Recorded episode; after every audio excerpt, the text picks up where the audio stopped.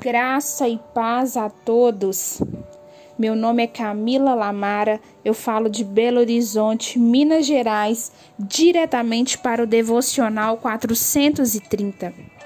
Sejam todos bem-vindos a mais um momento de comunhão e intimidade com o Senhor. Que o Senhor encontre a todos com graça e paz e muita saúde. Hoje o meu convite a vocês é para a leitura do livro de 1 Tessalonicenses 1. E o nosso estudo hoje é sobre o trabalho e a perseverança. Em 1 Tessalonicenses 1, Paulo começa saudando a igreja e ele cita dois personagens importantes neste enredo, Silvano e Timóteo. Silvano esteve com Paulo a partir da sua segunda viagem missionária e, juntamente com Timóteo, ajudou o apóstolo a fundar a igreja em Tessalônica. Paulo destaca em 1 Tessalonicenses 1 o trabalho e a perseverança dos cristãos. Mesmo em meio à adversidade e sofrimento, eles mantiveram sua convicção e seguiram o exemplo do apóstolo na defesa do Evangelho de Jesus Cristo. O exemplo deles passou a influenciar outros cristãos da região, e isso resultou em um acelerado crescimento do reino de Deus. Aleluia. Saudação. Paulo, Silvano e Timóteo, a igreja dos Tessalonicenses, em Deus Pai e nosso Senhor Jesus Cristo. A vocês graça e paz da parte de Deus e do nosso Senhor Jesus Cristo.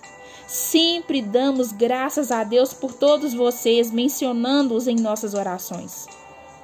O trabalho e a perseverança. Lembramos continuamente diante de nosso Deus e Pai o que vocês têm demonstrado. O trabalho que resulta da fé, o esforço motivado pelo amor e a perseverança proveniente da esperança em nosso Senhor Jesus Cristo. Sabemos, irmãos amados de Deus, que Ele os escolheu porque o nosso evangelho não chegou a você somente em palavra, mas também em poder, no Espírito Santo e em plena convicção. Vocês sabem como procedemos entre vocês em seu favor. De fato, vocês se tornaram nossos imitadores do Senhor, pois apesar de muito sofrimento, receberam a palavra com alegria que vem do Espírito Santo. O exemplo dos Tessalonicenses. Assim, tornaram-se modelo para todos os crentes que estão na Macedônia e na Acaia. Porque partindo de vocês, propagou-se a mensagem do Senhor na Macedônia e na Acaia. Não somente isso, mas também por toda parte tornou-se conhecida a fé que vocês têm em Deus.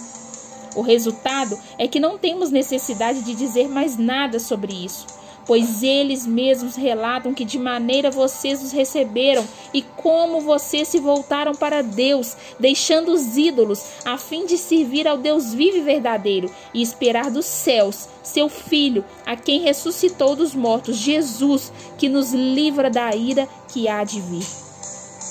Amados irmãos, esse estudo de hoje em 1 Tessalonicenses 1 vem nos admoestar que, independente das circunstâncias e das situações que nós enfrentamos, quando nós recebemos a palavra que vem do céu e a recebemos com alegria, e a partir do momento que nós somos e nos tornamos imitadores das pessoas que perseveraram em Cristo, não há dúvidas, a vitória é certa.